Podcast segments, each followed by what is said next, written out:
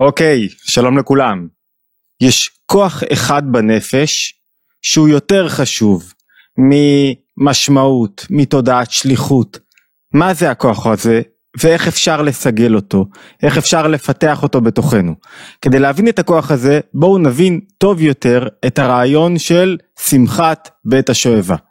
אומרת המשנה, אומרים חכמים, מי שלא ראה שמחת בית השואבה לא ראה שמחה מימיו. זאת אומרת, אתה רוצה לדעת מה זו שמחה אמיתית? לך תראה מה זו שמחת בית השואבה. עכשיו בדרך כלל, חכמים לא משתמשים בלשון שהיא לשון גוזמה, סתם. זאת אומרת, מה זאת אומרת? אני לא ראיתי שמחת בית השואבה, בטח לא של פעם, ויכול להיות שיש כאלה שגם לא ראו בימינו שמחת בית השואבה, ואם הם ראו, אז נו לפעמים הגיעו לאיזה מרכז עיר, וראו איזה שני חבר'ה רוקדים, עוד איזה מעגלצ'יק, זה לא הייתה שמחה פורצת גדר. הם לא הרגישו פה איזה משהו יוצא דופן. אז למה קובעים חכמים מי שלא ראה שמחת בית השואבה, לא ראה שמחה בחייו. מה אני צריך לראות בשמחת בית השואבה? שישפיע לי שמחה ותודעה של שמחה לכל החיים. מהו המרכיב הזה שנמצא בתוך שמחת בית השואבה, שאם בלעדיו חסר לי משהו בשמחת חיי? מה זה המרכיב הזה? כדי להבין את המרכיב הזה, תחזיקו רגע את השאלה הזאת בצד, תניחו אותה רגע בצד, נחזור אליה בהמשך, בואו ננסה להבין רגע מה זו בעצם שמחת בית השואבה. האירוע עצמו הוא אירוע לכאורה חסר משמעות. פעם בשנה. בדרך כלל כל השנה היו מנסחים, זאת אומרת, נשתמש כאן בלשון פשוטה ובהירה לכולם, היו מזים, מתיזים אה, יין על המזבח, מזים יין, פעם בשנה היו מנסחים לא יין אלא מים.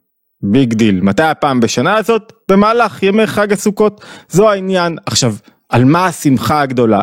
כדי לשאוב את המים שהיו מנסכים על המזבח בבית המקדש, בזמן שהיו שואבים, והיו שואבים את המים דווקא בלילה, כשבית המקדש, שערי בית המקדש היו סגורים, היו דווקא בלילה שואבים את המים, ואת השאיבת המים הזאת היו עושים בשמחה מאוד גדולה.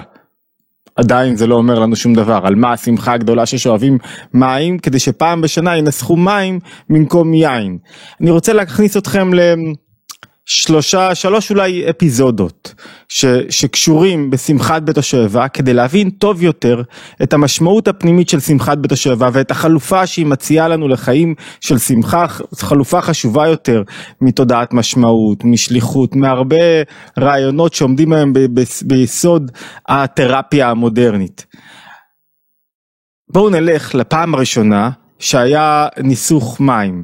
מתי היה הפעם הראשונה שהיה ניסוך מים? ככה מסופר לנו בספר שמואל, שמואל ב', דוד, אז במצודה. והפלישתים בבית לחם, דוד במצודה שלו בירושלים, הפלישתים בבית לחם, ודוד, ככה כתוב, ונאמר, ודוד מתאווה, והתאווה דביר ויאמר מי ישקני מים מהבאר בית לחם מי יביא לי מים מהבור בבית לחם?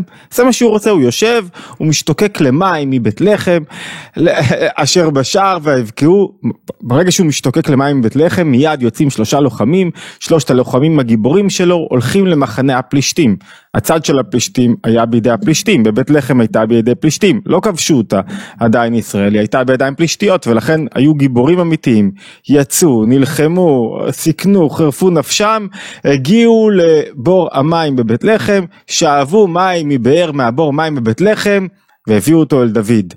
ודוד לא אהבה, לא רצה לשתות את המים, ואמר חלילה לי מלשתות מעשותי זאת אדם האנשים ההולכים בנפשותם. אנשים הקריבו את חייהם כדי להביא לי מים, אני אשתה עכשיו את המים שהם הביאו? לא. אז מה הוא עשה? איתה בירושלמי, כתוב בש... בירושלמי שהיה מנסח, לקח את המים, ניסח אותם על המזבח, ואז היה חג היה וניסוח מים היה, וחג הסוכות היה ונסחן על המזבח. זו הפעם הראשונה שניסחו מים על. המזבח, דוד עשה את זה בפעם הראשונה והוא השתמש במים שהביאו לו הלוחמים, הגיבורים מבית לחם, הוא לא רצה לשתות למרות שבהתחלה הייתה לו תאווה לשתיית המים, הוא לא שתה את המים והשתמש בהם לניסוך, ניסוך זה כמו, יש כמה פירושים לניסוך, אני לא רוצה לסטות מהמסלול הכללי שלנו, אבל פירוש אחד לניסוך המים זה שאתה בעצם כמו שהקורבן הוא אה, בשר, אוכל, אז ניסוך המים הוא השתייה, ויש לזה המון משמעויות פנימיות, אבל כרגע נסתפק בהבנה של הפעולה הטכנית של ניסוך מים. הסיפור אניגמטי מספיק. מה זאת אומרת? כאילו אני מכיר הרבה אנשים עם הרבה תאוות, כולנו מכירים אנשים עם תאוות. מה זאת אומרת התאווה הזאת למים מהבור של בית לחם? מה כאילו תשתה מים ממי השילוח, מירושלים. מה זאת אומרת דוד המלך יושב, וזה כנראה בערוב ימיו, חי עד גיל 70, ועכשיו מה הוא מתאווה? למים מבית לחם, זה העניין. תשמעו, יש הרבה תאוות בחיים, מים היא לא אחת התאוות, כשאדם צמא בוודאי שהוא מוכן לשלם כל דבר כדי להשיג מים, אבל דוד לא אמור להיות צמא למים, הוא, הוא מלך, מלך יש לו מים, זאת אומרת אם יש לו תאווה יכולה להיות לאיזה סטייק טוב, למים, רש"י מנסה ככה לחל, לחלץ אותנו מתוך התאווה הבלתי ברורה הזאת, הוא אומר זה היה מקומו של דוד, זה כתוב הרי דוד בן ישי מבית הלחמי, מאיפה דוד? מבית לחם. ולפי שהיה דוד תדיר מלומד ורגיל באותם מים. אדם רגיל למקום שממנו הוא בא. לאוכל ש... שאותו הוא היה רגיל לאכול בבית אבא. למים שהיה רגיל. אני, אני זוכר מישהו מאוד חשוב שהייתי לידו והוא היה רגיל בקטנותו לאכול את הקשה של הלחם, בכל סעודה, גם בסעודות המושקעות, המפוארות והחשובות ביותר, הוא היה מחפש את הקשה של הלחם. אז דוד היה מתאבל למים מהבור מבית לחם, כי הוא גדל בבית לחם, ככה אומר רש"י, ורגיל באותם מים ונתאווה להם. וכל מים וכל אוויר שאדם רגיל בהם, יפין לו, ככה אומר רש"י. ושאין רגיל בהם ניזוק מהם, זאת אומרת, זה לא היה רק מים, אומר רש"י. היה לו איזה טעם של הילדות, של החופש, של להיות רועה צאן, של להשתחרר מהמגבלות של מלך. היה איזה טעם מקופל בתוך המים הללו. אוכל זה לא רק אוכל, באוכל יש טעמים, יש זיכרונות, יש, יש תחושות, יש רגשות, יש הרבה יותר מאשר רק אוכל. וגם לגבי שתייה, ולכן הוא רצה מים מבית לחם כדי שיזכירו לו משהו. ועדיין נשאר חתום עבורנו, אוקיי, הוא התאווה למים, אז תשתה את המים, למה לא שתית את המים? הלכו שלושה גיבורים, חירפו נפשם, נלחמו בעוז, הרגו פלישתים, הצליחו להיכנס לתוך הלב של, של אה, אה, בית לחם, להביא מים, אז תשתה את המים. הוא אומר, לא. מה, אנשים סיכנו את נפשותיהם. מעשותיי זאת אדם אנשים, מהאנשים, הם סיכנו את הדם שלהם, היו מוכנים להקריב את הדם שלהם אני אלך עכשיו ואשתה את המים שמבטא את הסיכון חייהם. מה אומר דוד המלך בפנימיות? הוא אומר, האנשים שסיכנו את נפשם, לא סיכנו את נפשם בשבילי. הם סיכנו את נפשם למשהו הרבה יותר גבוה. אני רוצה שכולם ידעו שלא בשבילי הם סיכנו את המים. זה לא היה התאווה הפרטית שלי. זה היה לגלות משהו הרבה יותר פנימי והרבה יותר עמוק, וזה המסירות נפש. השלושה הלוחמים הגיבורים שיצאו להביא מים לדוד המלך סיכנו את נפשם, מסרו את נפשם, התגברו על הפחד שלהם, התגברו על הקושי כדי להביא משהו לדוד המלך, כדי להביא לו את המים, אבל הם לא בעצם הביאו לדוד המלך, כי דוד המלך גם חסר המשמעות. הוא בעצמו מוסר את נפשו למי?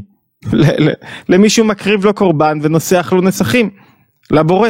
זאת אומרת, ניסוך המים מבטא את מסירות הנפש. מסירות נפש זה כוח לא כל כך פופולרי בימינו, כוח שלא כל כך אוהבים לדבר עליו, כי אנשים לא אוהבים לדבר על איפה אני מוסר את הנפש שלי, איפה אני מקריב, אני אוהב לשאול איפה אני מקבל, מה מגיע לי, אבל לכוח המסירות נפש יש יכולות תרפויטיות, יש יכולות בשינוי דרכי חייו והמחשבות של האדם הרבה יותר כמעט מכל דבר אחר. מה זאת אומרת מסירות נפש? מסירות נפש זה אומר אני הולך על משהו למרות שלא הבנתי אותו עד הסוף, למרות שלא בדקתי אותו, למרות שאני רוצה משהו אחר, אני הולך עליו כי הוא העניין שלי, לשם אני שייך. צריך להיזהר עם זה. לפעמים אנשים מבצעים תנועה של מסירות נפש למקומות לא נכונים.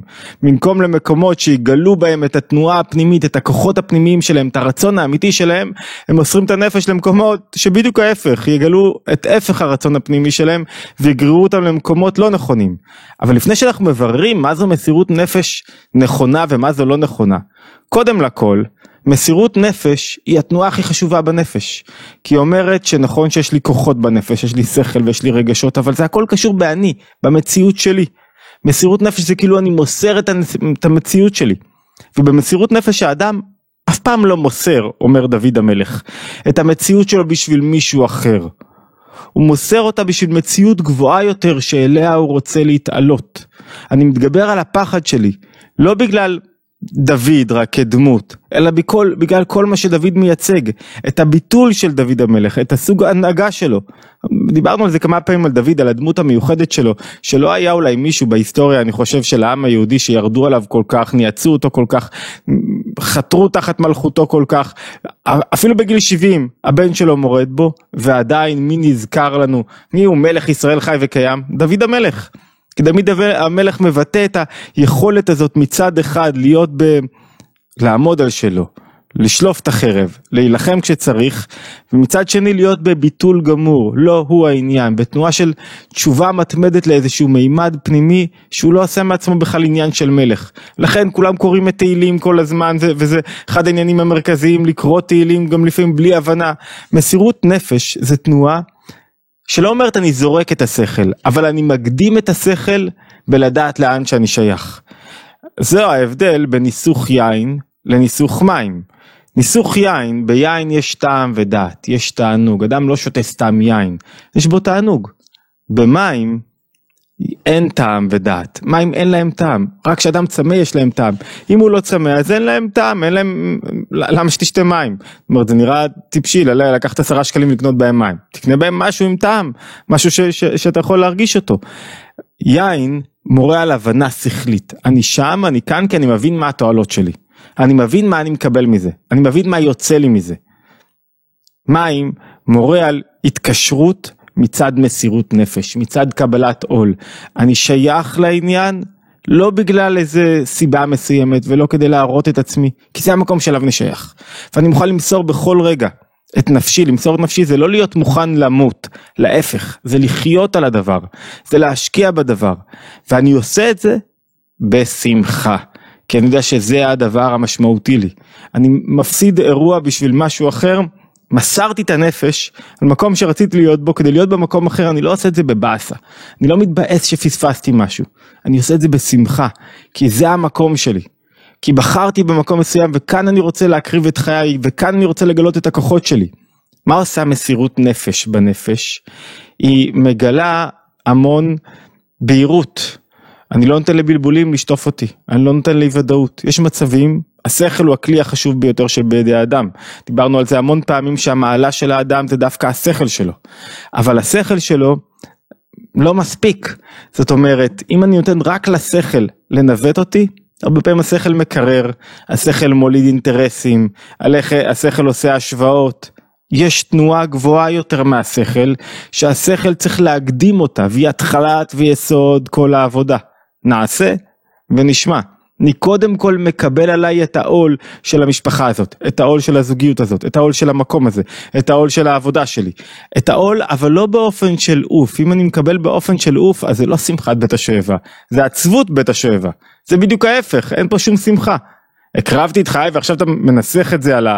על ה... על ה... על ה... במקום לשתות? לא, בשמחה גדולה מאוד שהיה פה גילוי של... היה פה גילוי של... אמ, מסירות נפש של משהו יותר גבוה מהבנה שכלית.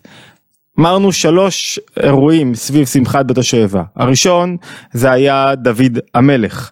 הפעם הראשונה שבעצם בו מוזכרת, מוזכרים בכתובים שמחת בית השואבה. בואו נלך לאופן שבו שמחת בית השואבה הייתה מתנהלת בדרך כלל. לפני כן אני מרכי, מזכיר להירשם לערוץ מוזמנים אם אתם מחוברים לתכנים שלנו ובטח לשתף. אפשר להצטרף לקבוצות הוואטסאפ כדי לקבל הודעה גם על שיעורים מיוחדים, תוספות וכולי וגם על ההתבוננות היומית ולבסוף לפרוץ את גבולות האישיות. אמ, הספר שאתם חייבים לקחת איתכם לחופשה מצוי בכל חנות הספרים. טוב, נחזור לשיעור שלנו. בדרך כלל אומרים איך נראתה, מספרת המשנה, איך נראתה שמחת בית השואבה. אז אומרים, היו מנורות והיו ספלים, היו עמודי תאורה גבוהים שהיו ממלאים אותם בשמן, השמן היה, אמ, השמן היה 30, 33 לוג של שמן, היו לוקחים, שזה בעצם כל אחד היה צריך לטפס, כל אחד מפרחי הכהונה, בחורים, צעירים, היו מטפסים על עמודים בגובה של שימו לב 50 אמה, משהו כמו 25 מטר, 25 מטר זה בניין בין 7, 8, 9 קומות, תלוי מה, מה גובה כל קומה, סביבות 3, 3 מטרים קומה, זאת אומרת בחורים צעירים היו מטפסים על עמוד בגובה של 7-8 קומות, מגיעים לקצה העמוד ואז שופכים עליו את העשרה ליטרים ואפילו יותר שמן שהיו נוסעים איתם, מדליקים את, ה, את הפתיל שהיו עושים מ, מ, מהבגדים הישנים שהבלויים של הכהנים, היו מדליקים את המנורות ענק הללו וככה הייתה כל ירושלים דולקת. והיו ככה, והיו אז היו מפקיעים את, ה, את מכנסי הכהנים והיו עושים מהם פתילות ולא הייתה חצר בירושלים שלא הייתה מהירה מאור בית השואבה. ואז, אחרי שהיו רואים אותם עושים את ההכנות הללו לקראת שמחת בית השואבה, מי היו רוקדים בעיקר בשמחת בית השואבה? חסידים ואנשי מעשה. אנשי מעלה שהיו זורקים בעצם את השכל שלהם עכשיו הצידה, שמים בצד את המעלה שלהם ורוקדים. כשאתה שם, כשאתה רוקד, כשאדם רוקד הוא אומר אני שם את כל הטרדות שלי, את כל המחשבות, את כל העניינים הגבוהים, העמוקים שבהם אני עוסק, ואני נותן לרגליים את המקום שלהם. הרגליים, אני נותן להם את המקום שלהם, זה אומר שאני... עכשיו המעלה הגדולה היא לא המעלה השכלית, המעלה הגדולה היא מעלה של מסירות נפש. ואז היו ככה, ככה כתוב, חסידים ואנשי מעשה, גדולי חכמי ישראל וראשי הישיבות, כתוב גם ברמב"ם וגם במסכת סוכה, במשנה, היו רואים את כוחם של הילדים. זה המשך הביור, מבלי שהיו מפחדים והיו מטפסים ומעפילים לגובה של 50 אמה, 25 מטר אמרנו, כשהם נושאים בידיהם את כדי השמן של 30 לוג וממלאים את הספלים שבראשי המנורות ומדליקים אור גדול שמאיר את כל העיר והייתה נעשית מזה שמחה גדולה ביותר. עד שמי שלא ראה את שמחת בית השואבה לא ראה שמחה בחייו. זאת אומרת שהחסידים וראשי הישיבות וגדולי מעשה על מה היו שמחים כמו דוד המלך שראה את שלושת הלוחמים שלו יוצאים בלי פחד מתגברים על הפחד ומביאים את המים כדי שהוא ישתה ובסוף הוא משתמש במים כדי לנסח, לנסח מים.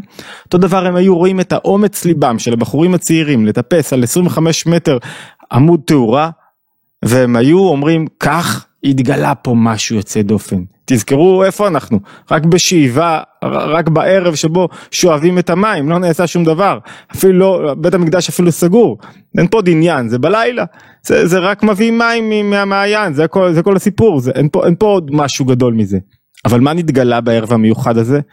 מסירות נפש, שאדם מוכן לשים את הטרדות שלו, ואת הדאגות שלו, ואת האני שלו, ואת איך רואים אותו, ואת הישות שלו, ואת מה שחושבים עליו, ולקפץ ולרקוד, ולעשות דברים שהם בשביל מטרה נעלית יותר, גבוהה יותר.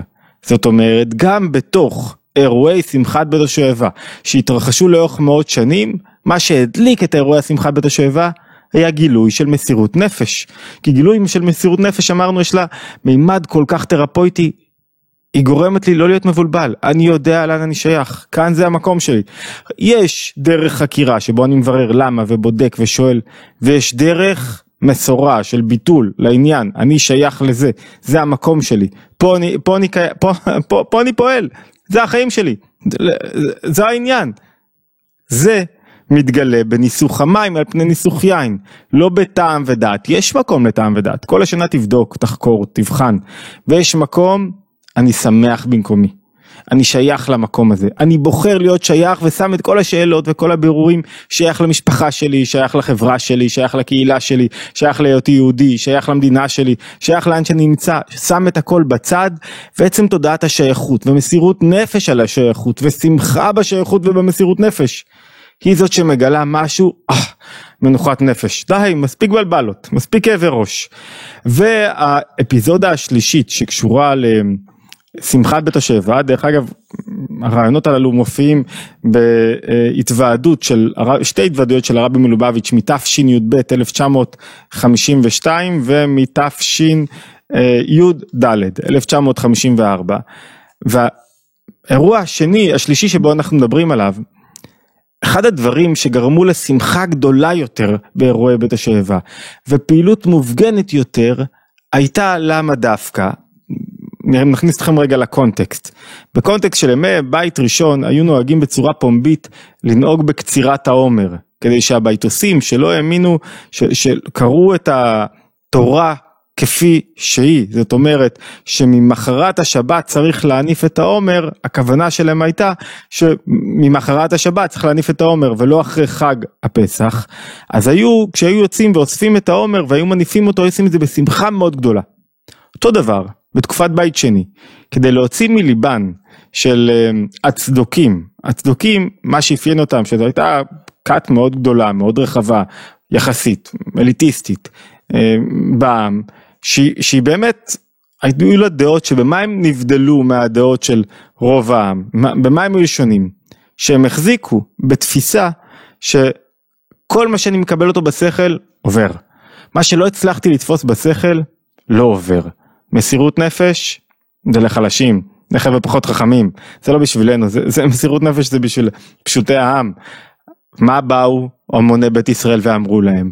השמחה הגדולה של שמחת בית השואבה, שאנחנו שמחים דווקא על מסירות הנפש. זו הנקודה החזקה ביותר, כדי להוציא מליבם את, ה, את המחשבה שבעצם היהדות יכולה להיות מכוננת במקום שאין בה מסירות נפש, שאדם יכול לחיות בלי מסירות נפש, שיכול לחיות רק במקום השכלי, השכל חשוב מאוד, אבל הוא לא הראשון, לא המוביל ולא היחיד. צריך להשתמש בשכל, יש לו כוח אדיר לברר את דרכנו. הוא זרקור, אבל הוא לא זרקור יחיד, יש זרקור חשוב יותר, שאני שייך, המסירות נפש, שאני מוסר את כל מה שאני רוצה, לפעמים מוסר גם את ההבנה שלי, כי לכאן אני שייך, זה העניין שלי. כל אדם שמישהו אוהב, מקיים את מצוות ואהבת לך כמוך. כשלא בא לו לאהוב את מישהו אחר, בא לו לכעוס עליו, בא לו להתעצבן עליו, בא לו לשנוא אותו. הוא מוסר את נפשו. כל פעם שמישהו מתגבר על כעס, שתנועה טבעית בנפש, הוא מוסר את נפשו. כל פעם שמישהו נותן צדקה, קשה לי לתת צדקה, זה בניגוד לטבע, אני רוצה לשמור את הכסף אצלי, הרווחתי שלי. אני יכול לתת צדקה רק כדי שלא יהיה לי עניים בפתח הבית, אבל צדקה כ, כ, כתנועה של מסירות נפש, קשה לי. כל פעם שהוא נותן צדקה, הוא מוסר את נפשו. הוא מוסר את נפשו, הוא מגלה משהו אחר בחייו, הוא מתעלה, כי זה לא דברים שהוא רק הוא לא בונה את החברה שלו, את הקהילה שלו רק על פי טעם ודעת, אלא על ידי השתייכות והתחברות לנקודה הרבה יותר גבוהה בנפש. רצו להראות לצדוקים שאחד העניינים החשובים ביהדות זה מסירות הנפש ועל כך שמחה הגדולה של שמחת בית השואבה ועל כך עד היום כולם שמחים בשמחת בית השואבה ועד כדי כך שפעם אחת צדוקי אחד נסח את אה, במקום להשתמש במים לניסוך בבית המקדש אז הוא נסח את המים שפך אותם על הרגליים שלו רגמו אותו כל העם באתרוגיהם, זרקו עליו אתרוגים, למ... לא, לא נראה לי שהוא יצא משם בחיים, אם כל העם בבית המקדש זורקים עליך אתרוגים, זה חתיכת עניין, מה רצו להביע? שהתנועה החשובה והראשונה במחשבה היהודית, בחיים בריאים, זה קודם כל נעשה, אחרי זה נשמע, נשמע חייבים להבין, לברר, לבדוק, אבל אם הכל מותנה אצלי, אם הכל אם אז, אם אני לא הבנ... אני לא עושה, אז אני לא שייך אף פעם לשום מקום. תמיד אני מתקרר, תמיד אני בתנאי. התנועה של מסירות נפש היא תנועה של לא לחיות על תנאי. עכשיו צריך לזכור שמסירות נפש היא אף פעם לא למישהו, אתה לא מבטל את עצמך, אתה לא מבטל את עצמך אף פעם כלפי מישהו. מסירות נפש היא תנועה של גילוי הכוחות ולא חיבוי שלהם. היא גילוי כוחות הרבה יותר פנימיים בנפש. אני מבטל את עצמי, אני במסירות נפש כלפי רעיון גבוה יותר, כלפי ערך גבוה יותר. יבוא מישהו ויגיד לי תמסור את נפשך לאיזה עניין שהוא לא שייך, נראה לך? מה פתאום? תשלם אני אעשה, מה, מה, מה הקטע? בלי כסף אין סיכוי שאני אעשה את זה.